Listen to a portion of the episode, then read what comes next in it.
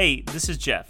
Grab yourself a cup of coffee and join us at the table as we talk to another great leader about faith, church, and leadership.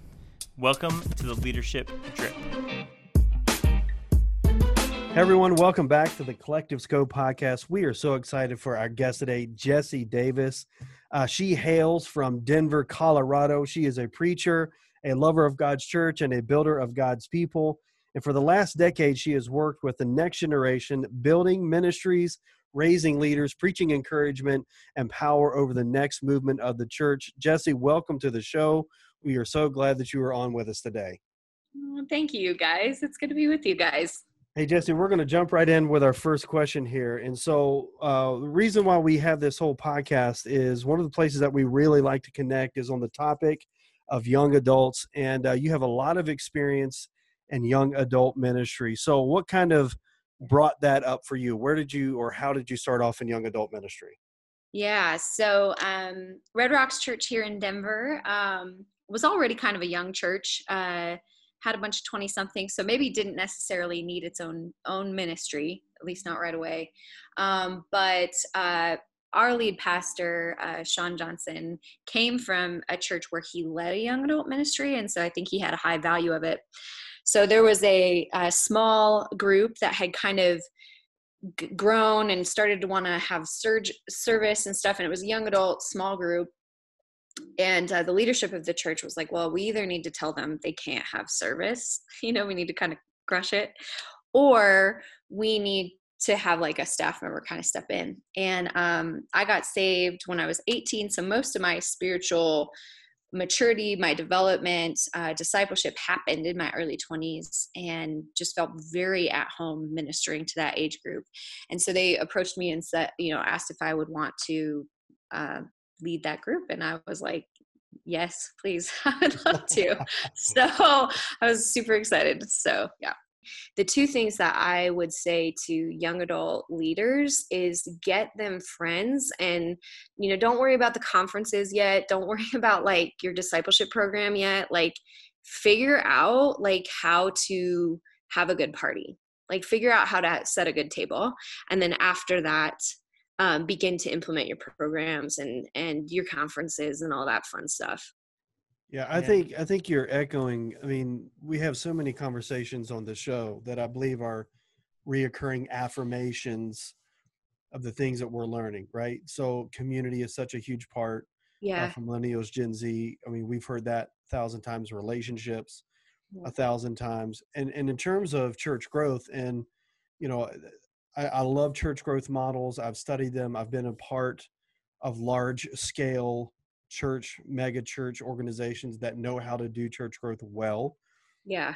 But the point has never been, in my experience, to multiply the numbers. It's always been to multiply the relationships. Does mm. that does that make sense? Yeah. Like, I don't know. I don't know of a single. Well, maybe that's not true. Let me say it this way: most pastors I meet don't set out to pastor a mega church, even if they do most of mm-hmm. them set out to make an impact or to make a difference to build relationships an authentic community in ways that they didn't experience or ways that they did experience yeah. different from anybody else right and right. what blossoms is something that is unique something that is creative whatever creative means from one particular context to the next right so you know this whole idea and we we ask the questions because we want to know but but we ask the questions hoping that certain things are affirmed and i think you're affirming them is that there is no real secret sauce one two three step to building a successful college ministry church plant whatever you want to call it yeah. it's a lot of grit it's a lot of hard work it's a lot of prayer mm-hmm. it's a lot of perseverance it's a lot of hanging out it's a lot of building deep relationships it's a lot of taking the time to set the table well love your language there learning how to minister well to to have a ministry of presence in in students lives who are hurting with whatever they're going through. I mean, even as we're recording this show, I mean, our nation is in some serious pain right now. Amen. I mean, the stuff that's going on around Amen. around our nation right now is just crazy.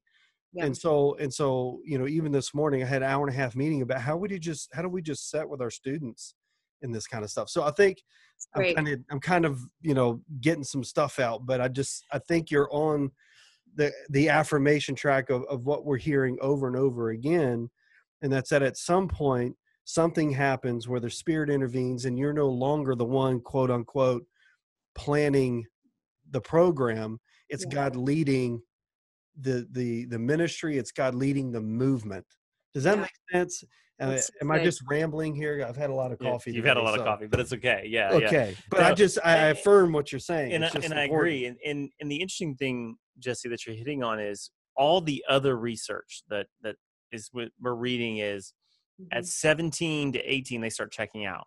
They're leaving church. yeah, yeah, yeah, totally. Um, and so so you, Mm-hmm. what you did at Red, Red Rocks was kind of a stopgap, a bridge of sorts. Yes. How did how did you help them cross that bridge from being teenagers to young adults to being viable church members in the larger body? Yeah. Um, well, number one, um, so if you have, if there are young adult pastors listening, um, you have got to be for the mission of your lead pastor first and foremost. Yeah, that's true. So, um, my vision was always to be the lifeblood of Red Rocks Church's vision. So, like, if Sean set out to do, you know, some type of, you know, organized, you know, city service, young adults were going to be on the first to sign up. And I would say that constantly. You know, um, if it was a giving campaign, we would be the first to give. If it was a, uh, whatever you know he or she championed i i took that vision and i said we will bring lifeblood to this. Um i think where a lot of like young adult ministries go wrong is like it's actually being led by somebody that wants to actually lead a church. Yes. And have like the self evaluation enough to be like oh i actually want to lead a church. Like i should probably step away from leading young adults and allow somebody else to lead this and uh, start my own church. So if that's you like that's not bad that's not wrong. But if you're listening to this and and like that's you that's not wrong like that's probably just the calling of god on your life Yeah. you need to have the wisdom to talk to your lead pastor about that and And- and the, and the wisdom is not saying i'm going to take these 30 or 40 young adults with me and plant the church right the wisdom is having honest conversations about Yes. kind of your Okay. future yeah yeah, I yeah. think, yeah, I think that's, but to, to your point though, Jeff, like that stopgap, okay, a lot of churches don't invest in 20 somethings because they're not tithers, right? Like just real Yeah. talk. Um, they, cause they make $15 an hour or whatever, and, um, or less than that, you know? Um, so there's just not a lot of money that goes towards, but I would make a huge argument that every church should have something for yeah. 20 somethings because like you said that's where the drop off is. We spend all this time and all this money and all this attention trying to minister to a 17 year old to an 18 year old and th- and then nothing. We do nothing for them until they're like 32 and married. And it's like well duh. Like like duh. I'm sorry but like we have to create something for them because they need some they're you know i mean i think data that's out now is like they're still adolescents quote unquote like considered like adolescent developmental stage until the age of 25 now. Well then we need to have the wisdom as a church to walk with them in that season and it's not going to work for them to do like a financial peace class. It's not going to work for them to do a young marrieds class. Like they need something for them. Um, but then our goal at young adults was always to get them to a place where they were spiritually responsible adults and um, i would always tell people you know when they were 28 29 and they were just like i just don't know if this is me anymore. Um, i would never apologize for that and i would say yeah i would say you know because because our goal is that you don't need this anymore. Like that's our goal Yeah. is that you get to a point spiritually where you don't need this anymore. And inevitably and every young adult ministry will probably hit this there's going to be like 30 somethings that want like something for them right and what you need to very generously and kindly say to them is like like our goal is to minister you to a place where you fit into the the the mission of this body of Christ which is our our church you know um and so no we're not going to have a 30 somethings ministry and a 50 somethings ministry and a you know um Yeah, and yeah. I think and I think you you said something important that that at 32, you know, there's the gap between 18 and 32. And and I think that gap is there and and I don't want to make too much of a generalization, but because the belief was you're going to leave church, you're going to get married, you're going to have babies, and you're going to come back to church, which was like the the Gen Gen X movement. There was that. But what we're seeing is we don't know that that's true. Like we don't think Gen Z and millennials may ever come back to church um, right. without being intentionally sort of evangelize. I hate to, I mean that's I don't mean to apologize for that, but but to make intentional approaches with things like young adult ministry and and sort of ministry in the gaps between this teen years where we drop them at high school graduation and when adolescence really ends which is now marked at like 26 or 27 hmm. and they they are ready to become sort of involved in the larger church body so hmm. we need something and it may not be a a full-blown uh sort of worship ministry and, and worship setting that that red rocks had or other other churches have but there's got to be something yeah you got to say we care for you still. Yeah. right. That's great. Yeah just something man. Yeah i agree. You brought up a, a significant point in this whole conversation. That that is yeah there needs to be something for young adults. That's why we're doing what part of the reason why we're doing what we're doing mm-hmm. But at the same time we cannot underestimate the value of incorporating them into the broader vision of the whole church. Absolutely.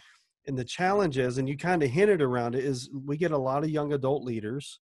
This is not a slam on them because they're working their tails off and getting almost nothing for it. Sure. but the goal is not for them to build their kingdom in that moment right? Mm. their goal is to educate disciple train and incorporate those young adults into the larger vision of the whole body. And it's it's never about whether or not we agree with everything or whether or what it's about can we align with right. that vision? And and it's teaching young adults to say this is a ministry this is a church this is a leader that i can get behind. And and yes i'm being ministered to and discipled to on my own level in my own scale in my own way over taco tuesdays which is cool. I'm all yeah. for that but at the same time it's also understanding the value the larger value of the, of the local church and, yeah, amen. and covering that gap is i think that's part of building that bridge is helping them understand that there's a larger value at place a kingdom value not a personality value mm-hmm. yeah. you know not a leadership value this is a right. kingdom value this is christ yeah. bride and and helping them understand that that's how they bridge the gap and i think that help closes that that fall away some when we can do that well. Yeah, so so yeah let's let's shift ahead a little bit. You've you've left red rocks um, yes. not on bad terms. You've left to plant a church there in denver. Um, how are you strategically going after young adults in this idea of planting what we call big church i guess? What how are they a part of that yeah um yeah definitely well a lot of our leadership um praise the lord it wasn't intentional um but a lot of our leadership is young um, and then um, and it's actually pretty diverse, which I wasn't expecting, um, but I'm really grateful for, um, especially especially right now with where our country's at and mm-hmm. navigating um, racial injustices and getting the opportunity to have people on your team that um, can can lead with a unique voice um, that way. But I think, um, yeah, for us, our one, I mean, um, we're called One City Church. The person that we're going after, um, John and I were on a plane riding back from a speaking engagement. And uh, we sat next to this guy named Jimmy, and he's like this bartender in Denver, um, rock climbs. He's like 27 years old um, super open spiritually um, which is, I mean, as you guys know, the data is yeah. Mm-hmm. Everybody's very spiritually open, knows nothing about God. So it, you know, we get to the point of the conversation. He tells us all about his job, and then he's like, "What do you guys do?" And we're like, "Oh, we're pastors," you know. And, and we're like, "And we're planting a new church. We're starting a new church." And he goes, "What kind of church?" you know he's like your pastors and uh and then he just says he just says yeah he's like you know um we're just you know i'm I've never been to church. He's like, but I would love to know more about God. Oh, that That Yeah. is the demographic. Ding ding ding ding. So that's him. Jimmy's like Jimmy's our people. Jimmy's Yeah. like Jimmy's the dude, man. And Yeah. so I think um again, it's creating it's creating tables, it's creating spaces for people like him that um we care a lot about our environment, we care a lot about our worship culture, we care a lot about um setting a table for a 20 something and and but but we're ministering to uh, the place that we're planting is like empty nesters it's um it's like power player millennials so like like doctors and stuff and then it's like starter gen z's like six people living in an overpriced apartment. So it's like it's super cool where we're it's it's called south broadway in denver and we're so excited about it. Um, but i do think in reaching that um, generation i mean it's I, I don't think the method for me at least has changed. It's um, our first goal is to get them connected and ever disconnected especially after covid world Yeah. Mhm. Yeah, that's. I mean, that makes sense. I think even before COVID, I think we were just a we are were we are very lonely and disconnected people, um, and the church has to be the place of community and connection. yeah Um, and and we've some of the conversation we've had in previous episodes is how we do that sort of in a digital space now that everybody's digital.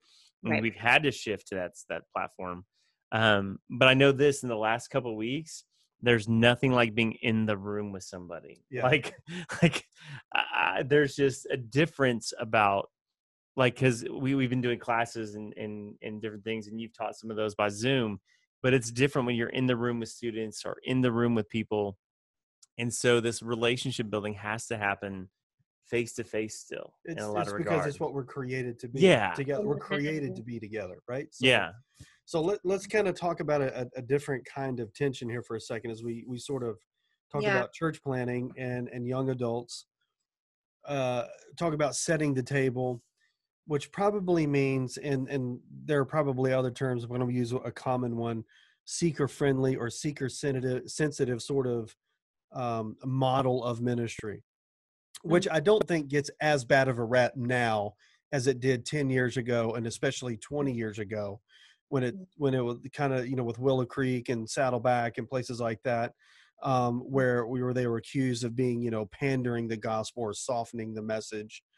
And uh, you know i know that you're a preacher and uh, i know that that's not your heart at all.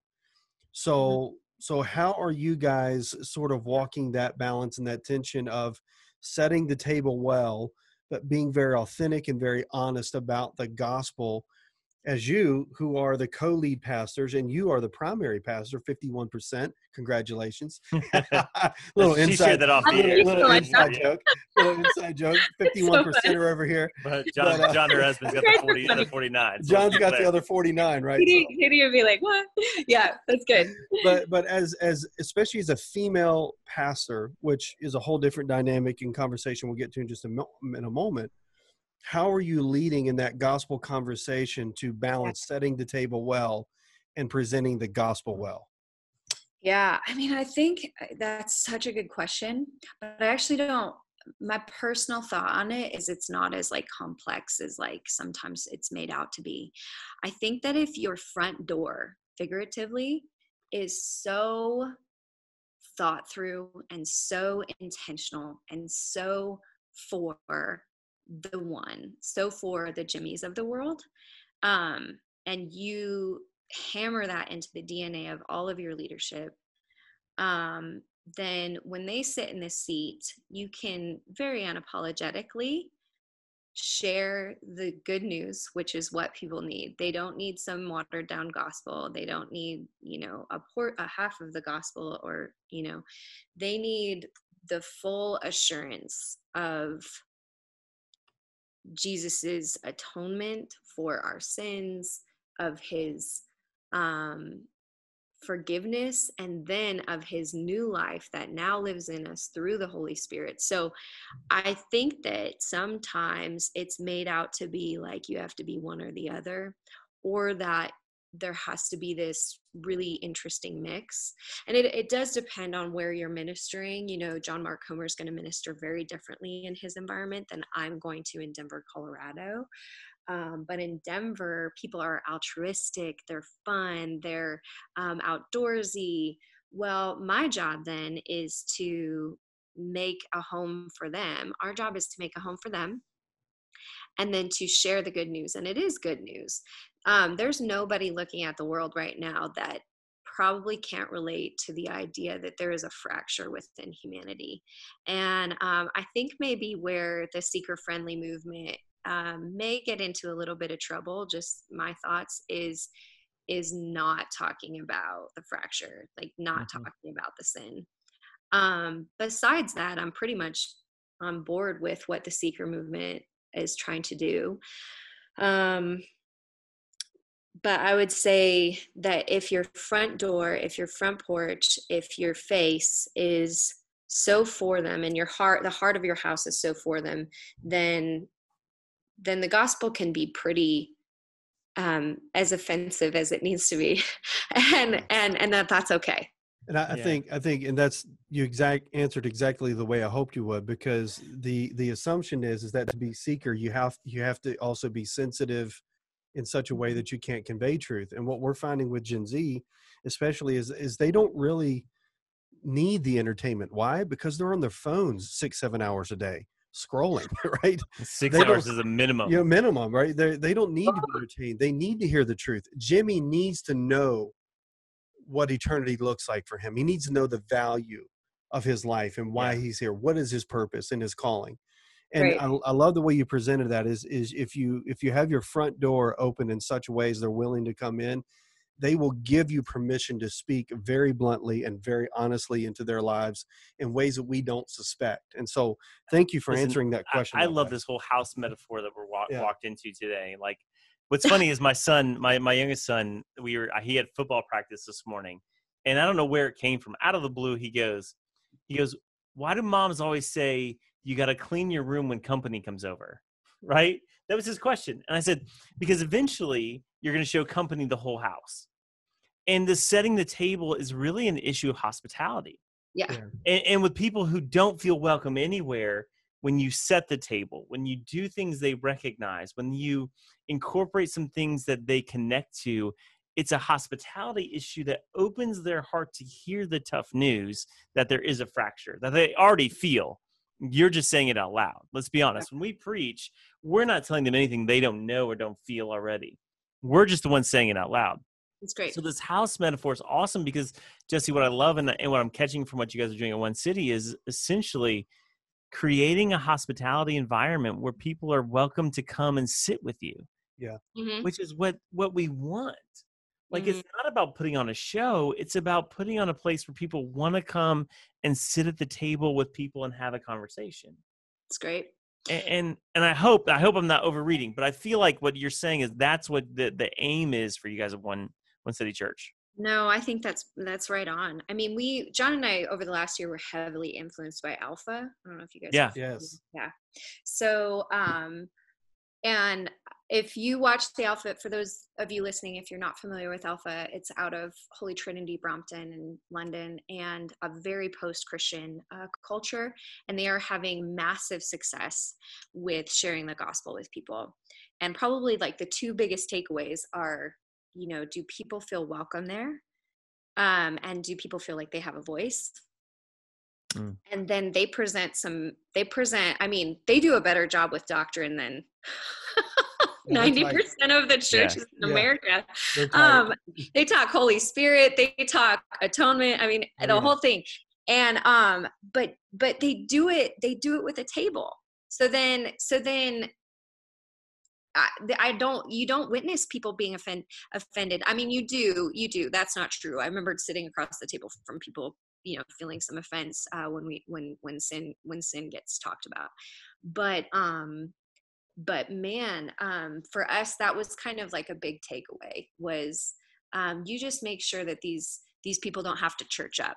You know what yeah. i mean? Make sure that they they know that they belong here uh, before anything else.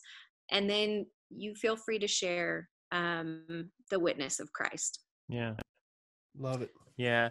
Let's uh and Rob kind of alluded to it earlier. You you first thing in your bio, Jessie, you call yourself a preacher, which we love. We've had some incredible uh preachers from both genders on here, Yeah. but but then the in the in the female category you've had Lisa Bevere and Alex Seeley and some just straight ballers of the gospel, I believe you Beth once said. McCord. She's an Enneagram, but she's pretty awesome. well, too. she's still a baller of the Yeah. gospel. I mean, she's legit. when did you, you you said earlier you got saved at the age of 18 and had some spiritual formation from 18 to 24 Yeah. when did you come to grips with that calling of being a preacher of the gospel Oh, dude. Um, yeah, that's a great question. So, I mean, when you get saved later in life and you have no church background, um, like the voice of the Holy Spirit's pretty clear and it's not very like uh churchy. Hmm.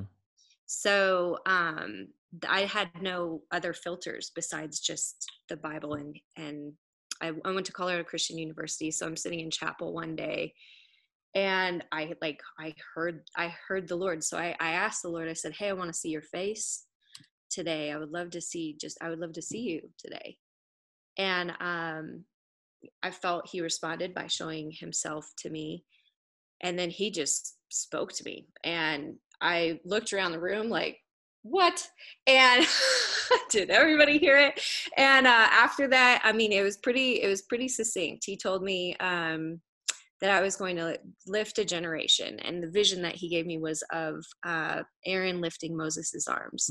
Mm. And um, and so initially, I mean, I really, I, I think I wrestled a bit with, uh, yeah, like, you know, what, what's the role of a female?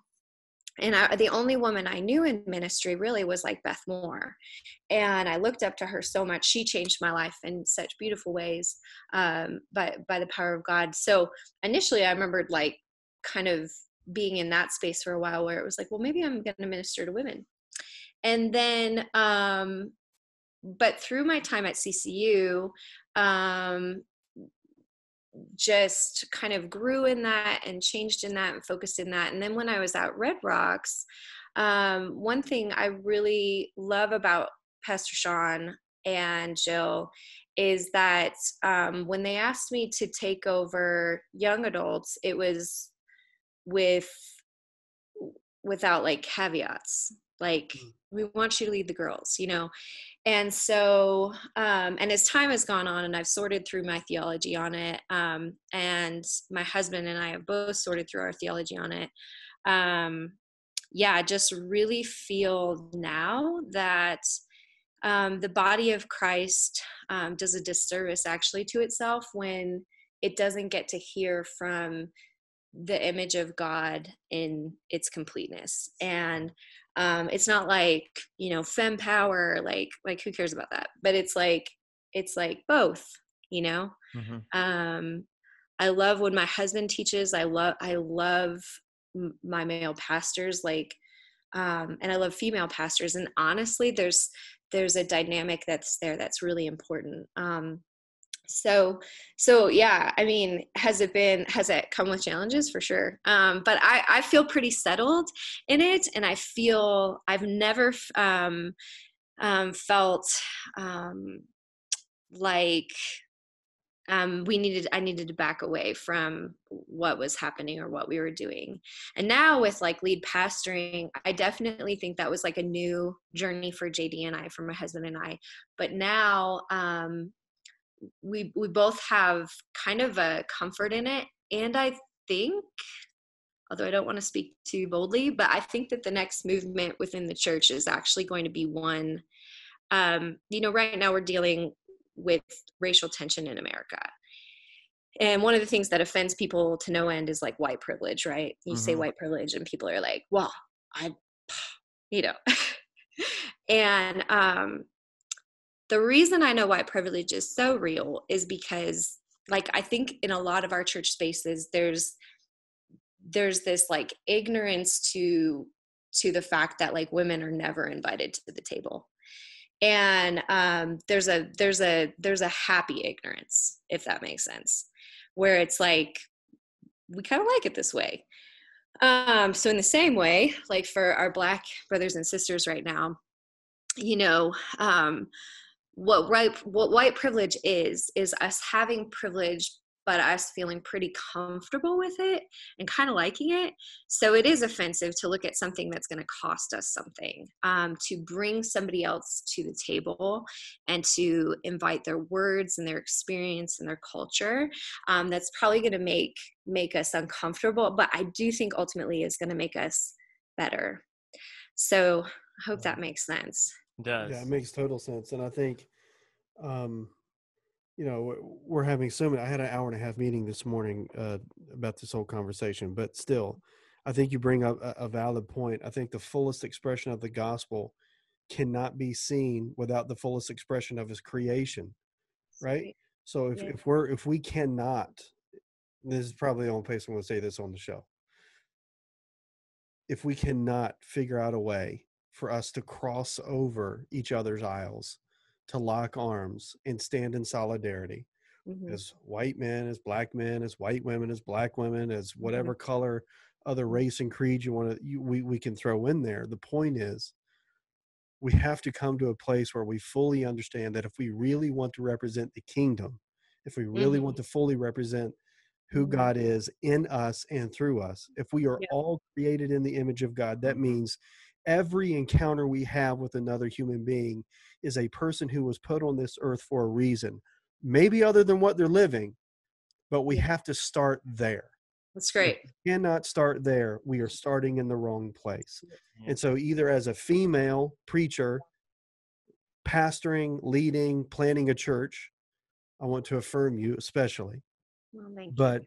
I just, you know, I think I think you bring up such a great point on this particular subject. I think the future of the church looks more along the lines of learning how to navigate, to assimilate, to unify, to heal some of these um, kingdom differences than Yeah. anything else. I, I don't think church looks the same tomorrow as it does today, especially after the start of 2020. My my wife said to me yesterday, she's like, if a clown invited me into the woods right now, I would go. Like, I mean, it's you know, it, we're kind of at that point. 2020 has has been a tank of a year so far, but I think I think church tomorrow does not look like church today. And I Yeah. think the reason why we're scared, and it's this is the other part of the human nature in us. Mhm. Part of the reason why we kind of like our white white uh, privilege, and we do have it, right? Is is because it that requires very little of us to confront. That's right. It requires almost nothing for Yeah. us to confront. Yeah, it is uncomfortable. I mean, probably every if you're white and you're listening to this, probably this week has been like crazy uncomfortable for you. Yeah, Because I mean, it has been for me too. Yeah. but I think that's okay. Like and I, and I think the vision for like the community and for the church of the future um like I don't think it needs to be as academic as it's being pitched in the last like two weeks where it's like well we just need to learn more about each other. Like i don't want dudes to like read books about like female preachers all the time and then like you know what i mean? I want them to be my friend. Like yeah, that's what i want. Like i'm like look like i'm actually not that different from you. Like um i just want i just want to sit together yeah, that's it you know? And uh we have the same goal like we want to like so i think that the church of the future actually looks again i mean this whole conversation has been about relationship but i think the church of the future is a party where everybody's invited.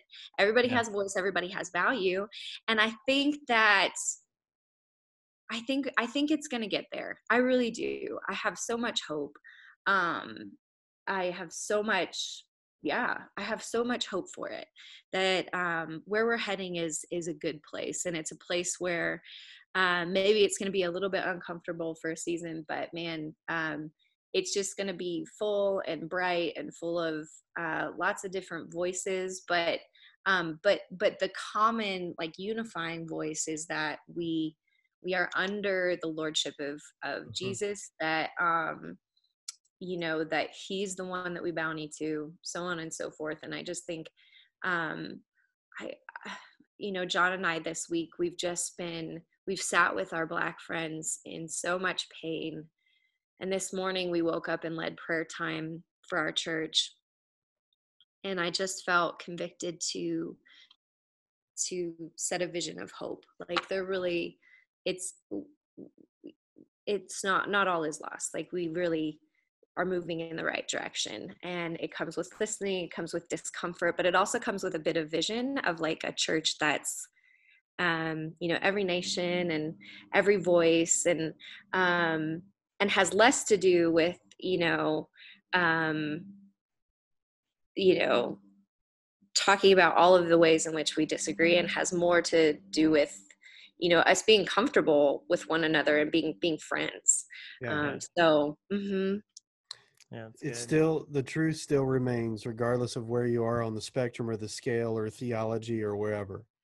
The truth Yeah. still remains that the church of jesus christ is still the greatest force for good on Let's the go. earth period. Period. Period.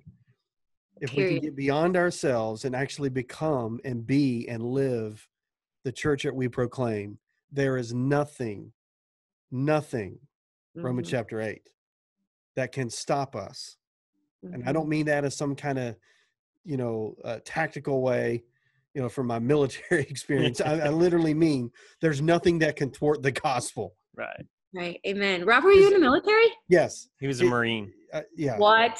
What? thank you for your service. Oh no thank you for all your service and stuff. Like that's my brian regan moment. Never mind. Sorry. Do you know who that is okay you too you have a good day in your job never mind that's awesome man my point is my point is uh we we still have the greatest thing going in and on planet earth period yeah it's the church of jesus christ and Right. and and I think it's why we're so pro church planners. We're so pro innovators. We're so pro. We we've had artists on here and actresses, and because what we believe is, and and deep down is, the church. The church is what we need, and we need to be be the church, not just go to church. We need to be the church. And if we become that, then we we can see the kingdom expanded, and that's what we want. I mean, that's our heart, and and really the the niche we sort of landed in was young adults because we're on a college campus. But heck yeah but a win is a win, you know. If somebody's Yeah. grandma gets saved, it's a win, eh, you Yeah. know. And so so Totally. what- if you win in Denver, we win here in Tennessee. And, Oh, and so we we are so for what you're doing. We're so for One City Church and and Thank you and John and and the ministry taking place and and believing that what is going to happen there is is huge and incredible. And we are Well, we are thank you, for you. guys. And we get to say we knew you win yeah yeah when when you're on like the the Yeah. passion stage you're or on the something passion yeah stage. yeah we're like in the upper balcony jeff and i are up in the nosebleed he's like we know Jessie we know her you guys are funny hey uh, well thank you for what you guys do i love man i love you know, young adult ministry it's so rad it's so important so So and thank Jessie, let's for- wrap up. We have one final question. You said Yeah, you went to yeah, yeah. Colorado University. We ask every guest the same question, oh gosh so we're going to shoot it to you. Okay Uh, what is one lesson you learned in college that did not take place in the classroom? trust trust your leadership ccu does a really good job with their leadership culture very cool And so I just always I I was just you know a student leader on campus and just always felt very trusted. Um, yeah, huge fan. Not to take away from Lee University, but huge huge fan of CCU. awesome awesome that's cool um hey you know we've loved having you on the show we're going to keep in touch with you but how can other people stay in touch with you Yeah, um, you guys can just go to onecitychurch.co. Um, that's our church. If you're in Denver, say hi to us. Um, yeah, just any. I mean, man, Instagram, reach out. I love. I I, I hang out more than more than I should with people. So uh, it's that seven wing. It's Yeah. seven wing. I just want to chill, man. yeah So, hey, hey, uh, are you guys chilling in Tennessee? Like, do you guys are you allowed to get coffee now? Like, can you guys go out and get coffee? we're, we're pretty much fully Well, no place is open to sit. We can get coffee and go sit outside, but like the coffee Okay. shops are not necessarily Yeah. open. Open. Okay. Okay. Good to know. All right. We got this great little place, Gardener's Market, who I picked up a sandwich from, but you can't go inside. So some places Shout are out to some, Gardeners. some places are some places aren't yeah. but Sure, sure, sure. Yeah. anyway but we do like to chill. We do like coffee. i do Yeah. Obviously i've had way too much today so Yeah. anyway hey it's been great having you on the show jessie thank you so much and as we always say here at the collective scope podcast you have got a seat at the table. Thank you so much for being on the show. Thanks for on the show. Thank you. Hey, friends, thanks for listening to this episode of the Leadership Drip. We loved having you at the table for this conversation. Would you do us a favor and comment, rate, subscribe, and share on your social media? That way we can get this content to other great leaders. And stay connected with us on Instagram at the Leadership Drip and on Twitter at Leadership Drip. And remember, you have a seat at the table.